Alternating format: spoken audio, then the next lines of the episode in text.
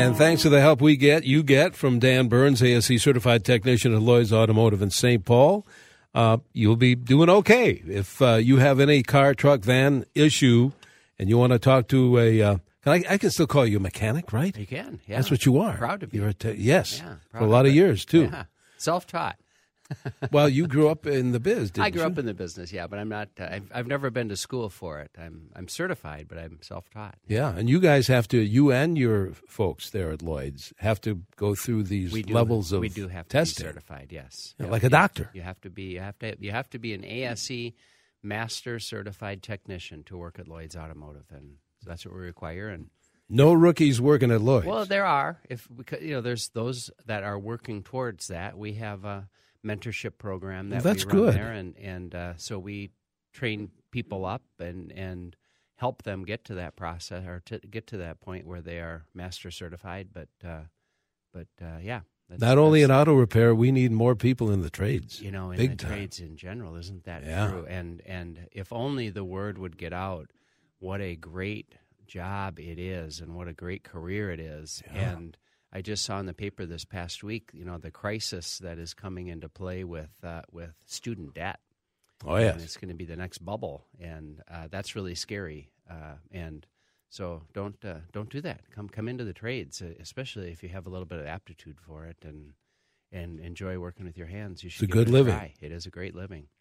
if you have any kind of a vehicle problem, and before you take it into your favorite dealer, your favorite shop, why don't you give Dan a call or send Dan a text and uh, explain what's going on, and he might be able to diagnose that for you over the radio. All right. Uh, by the way, I should give you the numbers, I guess. 651 989 9226 or send a text 81807. I want to talk a little bit about the snow coming uh, in the forecast and about tires. But I mentioned last week that we'd pick up on a couple of uh, texts that, that did not get a chance. Let's do that. All right.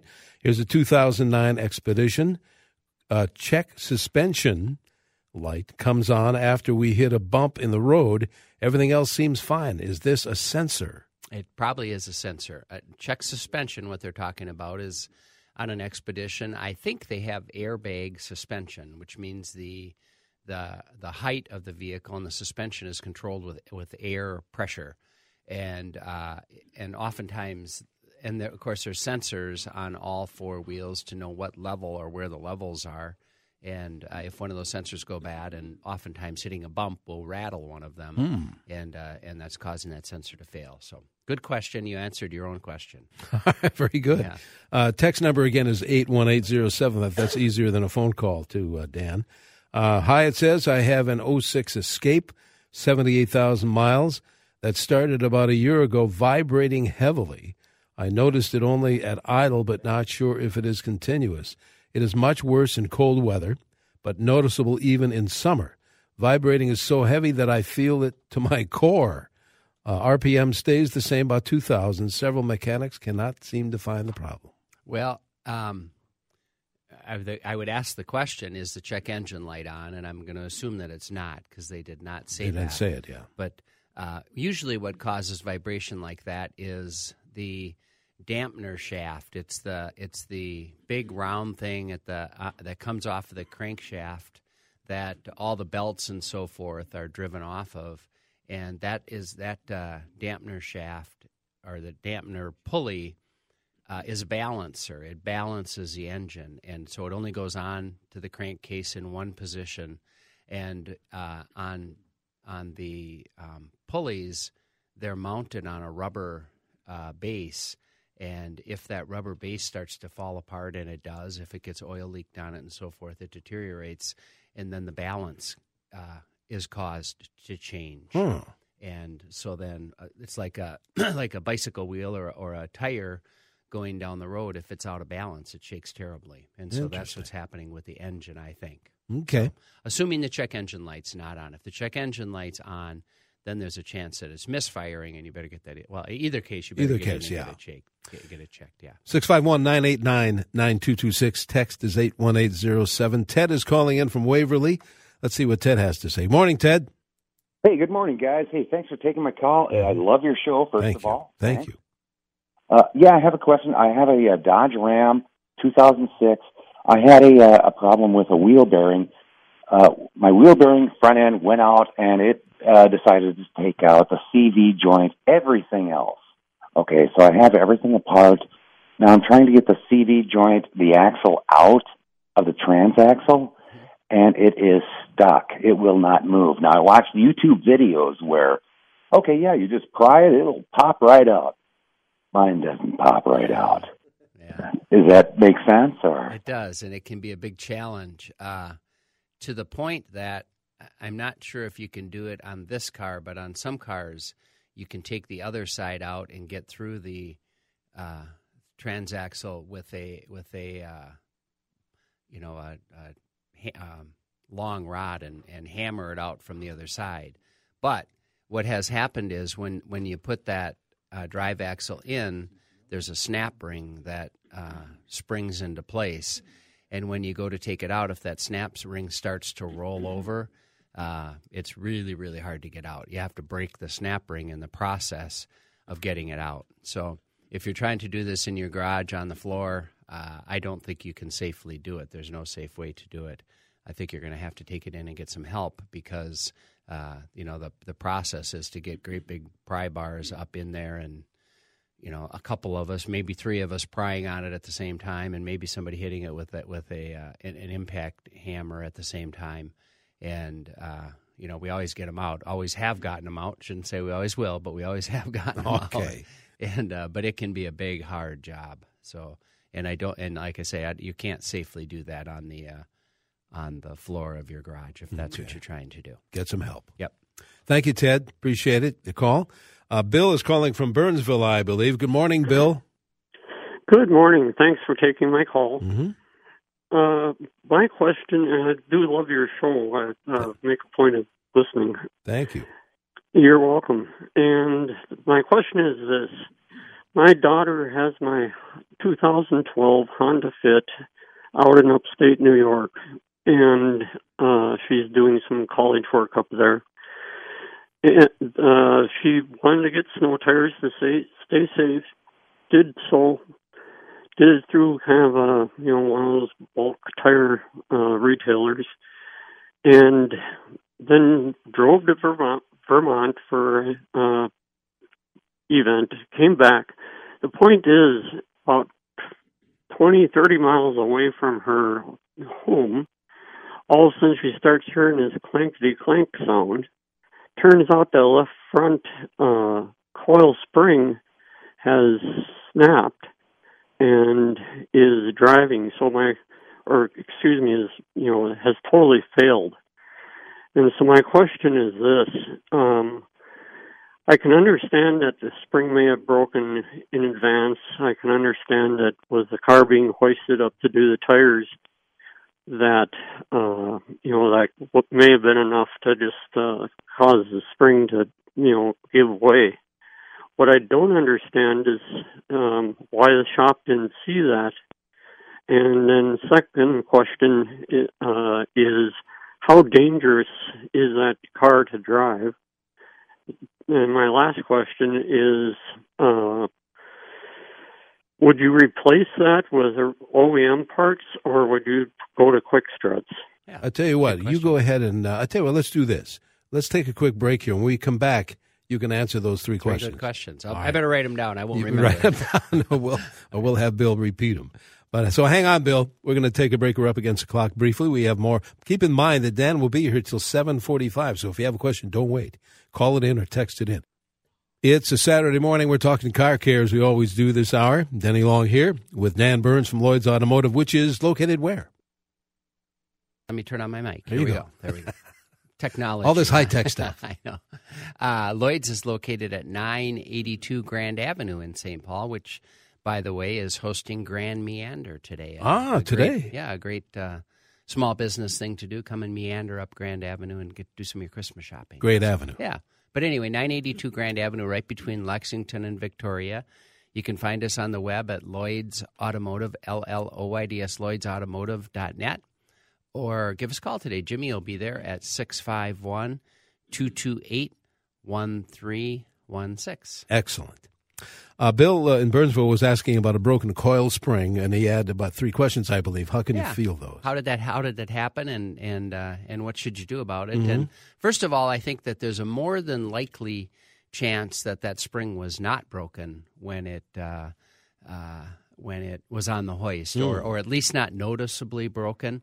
Um, because if it if it was the all, the spring is out, is out of uh, place, and that's why it's rubbing on the wheel and tire now. So uh, that would be hard to miss. Oh. So I, I just think it's uh, it probably was not broken, and it just coincidentally broke right afterwards. Maybe from raising it on the hoist, but not necessarily that either. I, I just think it's just one of those things. So so I don't think anybody necessarily did anything wrong, or at least more than likely they did not. And uh, no, and and as far as repairing it, to replace it with a quick strut would be just fine.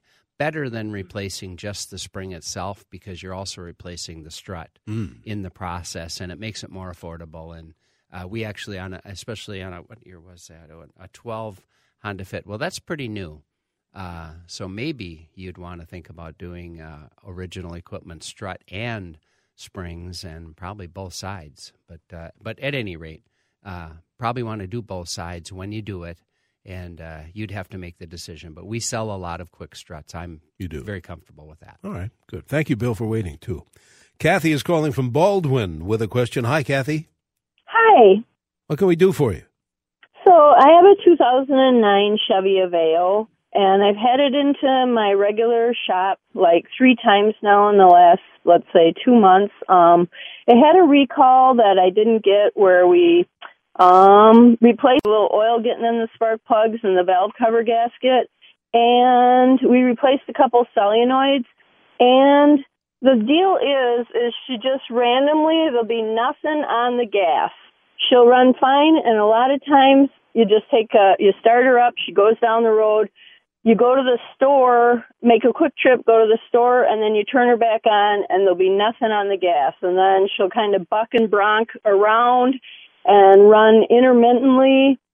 Um, and the thermostat light comes on on the, you know, when you do the check, but she blows hot air and whatever. So Well, I think it. Uh, I, I think when, when on restarts like that, when you have trouble restarting them and, and they buck and bronk, like you're saying, uh, usually that's because they're flooded a little bit. And so, if a fuel injector is dripping or something like that, or if the evaporative system is allowing gas to get into it when the car sits uh, parked for a little bit like that, that's the kind of stuff that you're going to have to check on on it running poorly on on uh, restart. Um, and I forget. Oh, the the thermostat. Uh, you're getting a code. Your check engine light comes on, and you're getting a code that is dealing with engine temperature, which would be to replace the thermostat. And you should do that because uh, if the if the engine's not running at proper operating temperature, there, there's a whole bunch of other things besides the heat that are affected. Uh, I'm sure they well. While the heat uh, feels like it's warm, it's probably not as warm as it used to be. You've just gotten used to it. No, maybe. Uh, yeah. So uh, you should have that thermostat replaced, and then tell them the story about how it restarts, and uh, they'll do some inspection on your fuel injectors and, and things, and see why it seems to be getting flooded when it sits. All right, there you go, Kathy. There's your advice. Thanks for hanging on. I want to alert Joe and Larry. You'll be next in the phone. I want to grab a real quick text before our bottom of the hour break. Uh, can oil in a stored car break down being exposed to air and cold weather? I've never heard that, but, Okay. uh, maybe. Yeah. you know, if if there's, I would not say air and cold weather. I would say more moisture. Moisture, moisture would be the issue. there. yeah. Uh, yeah, that, that that can have an effect. But uh, I've never heard of a of a date, you know, a time problem on motor oil. When people talk about storing their cars for a long time, uh, of course we're going to change oil, but uh, Yeah. uh, you know, if it's been ten years, but I've never heard people say that they do anything to prepare for uh, While it's stored. yeah for oil. Yep. All right, we need to take a break here. We have more show to come. Call it in, text it in, our Car Care Show. And welcome back to CCO's Car Care Show around every Saturday in the 7 o'clock hour, answering your car care phone calls or text messages. And Dan, we have both, but I know we had mentioned uh, on the last show that you were going to head to Colorado and hoped your vehicle started and all of that. What happened, by the way? Well, that's true. I, we were going to follow up on Yeah. that. For, so, for thank you for that. But uh, yeah, it sat for almost two months. Uh, because I missed a trip in between. I usually don't let it sit that long, but it fired right up. It did? was- Yeah, it started right up. The battery. What was the temperature? I mean, was it Well, it cold? was fine. I mean, Yeah. it's 50 degrees or Yeah. something, but, uh, But but sitting that's, there that's a long months. time for a for a vehicle to sit, and it's pretty unpredictable whether it would start or not. And, uh, luckily, that where I park, the people would be glad to help me to get it Ah. started if I had to, and and I'm trained to jumpstart it, so I, I we, we you would have been fine. But no, it started right up, which is really nice. All right. Thanks for hear. asking. Good to hear. Let's go to the phones, then we'll grab some text messages. Joe in Apple Valley has been waiting. Hi, Joe. What's your question? Morning, guys. Morning. Uh, I have a 2012 Chrysler Town and Country, and it has a factory installed remote. And uh, oh, about a month ago, I went to start using it, and now I have to be within five feet of the thing for the auto start to work or any of the doors or anything when you know unlock, lock on doors. Mhm. But also, I changed the batteries on the fobs, but that don't seem to do anything. Any ideas?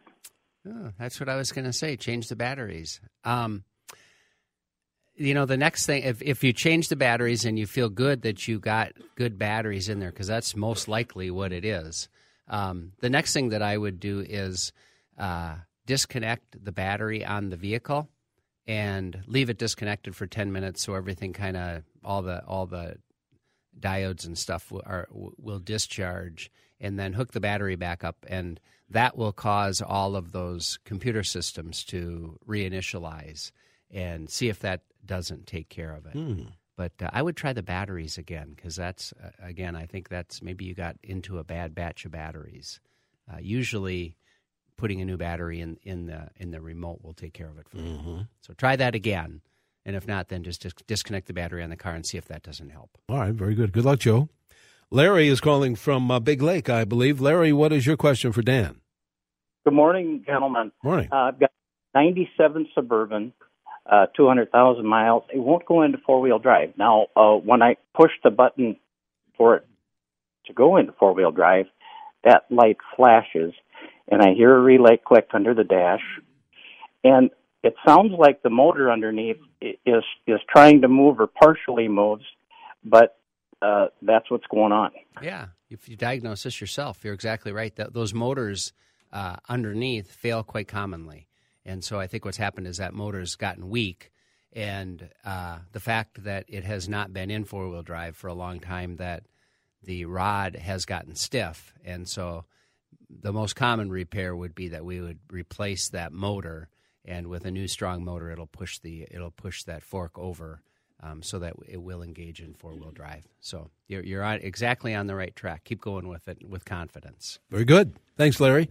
Let's get some text messages, Dan, before we run out of time. Here's a 2004 Accord. Idle was fluctuating up and down, but it stopped after a check engine light came on. We'll have the check engine light checked out, but what might it be? Well, I don't know why it changed with the check engine light coming on. Uh, the check engine light coming on has disabled something, and uh, in the process of disabling that, it solved your problem. So, uh, without re- or without reading the code to know what the code's about, uh, I can't give you much information as to what the repair will be. But uh, but when you th- that's the beautiful thing about this new technology is that it stores that information, and that really helps us when we are trying to chase an intermittent problem. You can retrieve that Yeah, info. That's so pretty that'll good. be very helpful for somebody. All right, very good. Uh, we were talking. We're going to talk about some uh, tires, snow tires, with this uh, uh, snow coming in, and we, we can do more of this next week. But the question is via text: Are all we- uh, all weather tires useful on ice? Do you leave them on the car all year, and are they worth the money? Well, I think they're more talking about snow tires rather than all weather tires. All weather tires will will use all year round. Yeah. and yes, they are uh, helpful on snow, and uh, you know they you can run them all year round, and so they're by far the handiest of any tire for this climate that you're going to put on. Uh, but if you want the best traction you're going to get, then you want to put snow tires on, which requires you to change them spring and fall to a, a different set, uh, which is kind of a pain. And so, but but if that's what you want, then uh, that's what you would do. If you want the best traction, you would switch to uh, Okay. to winter tires. I want to alert our texters that if we don't get every question answered, Dan will uh, print them out and start their show with them next week. Sounds good. just to give everybody an equal shot here. Here's a text that says an 04 Edge The backup camera works intermittently. Uh, It'll work and then it won't work. No pattern. What's the most likely cause, you think? Well, I I would guess a, a wiring problem between the camera and, and the vehicle, and and oftentimes I I'm- don't know where the camera is on that vehicle, but if the camera is in the tailgate and you're opening and closing the tailgate, Oh, yes. sometimes those wires in the tailgate itself uh, break, and uh, we oftentimes find that that's the problem. When the weather turned colder, Texter says, I noticed that when I start the car, there's a loud whine. It goes away once the car warms up. Any ideas? Well, I first first thing I would check is the power steering fluid. See if the power steering fluid's a little bit low. Uh, any mechanical pump that's that's dri- driven or driving fluid would uh, is affected by temperature, and and uh, when the fluid gets thicker, uh, it'll make it'll make more noise. And if the fluid is low, of course it uh, it's trying to pump fluid and it has air in it, and it's that's what causes the noise. Another texter says this, and I think we'll have to take our leave. Uh, I have a 2003 Lincoln Aviator. The transmission warning light comes on, but the transmission seems to be shifting fine with no issues. Could it be just a computer glitch? Well, it, yes, it could be. It could be a computer glitch or a solenoid or something. But if that light's on, you should have it checked out and, and make a better determination. It feels like it's shifting fine, but that doesn't mean that it really is. Uh, that there could be other things that are that are related to it, sensors, temp sensors, a whole bunch of things uh, that could be. It, it needs the it needs the input that your that the transmission's not receiving. So I would find out what it's about. you don't necessarily have to do anything about it, but I think it's worth uh, figuring out. You don't want to create a bigger problem. Sounds good. Dan, how do we get in touch with you guys at Lloyd's? You can find us on the web at lloydsautomotive.net. L L O Y D S, lloydsautomotive.net. You can give us a call at 651 228 1316, or you can come on over to 982 Grand. Very good. Great place to be. And what is it called on, the, the Grand Avenue? Grand Meander is going The Grand. Meander. Yeah, All right. Yeah. Thanks, Dan. I'll see you next week. Sounds good.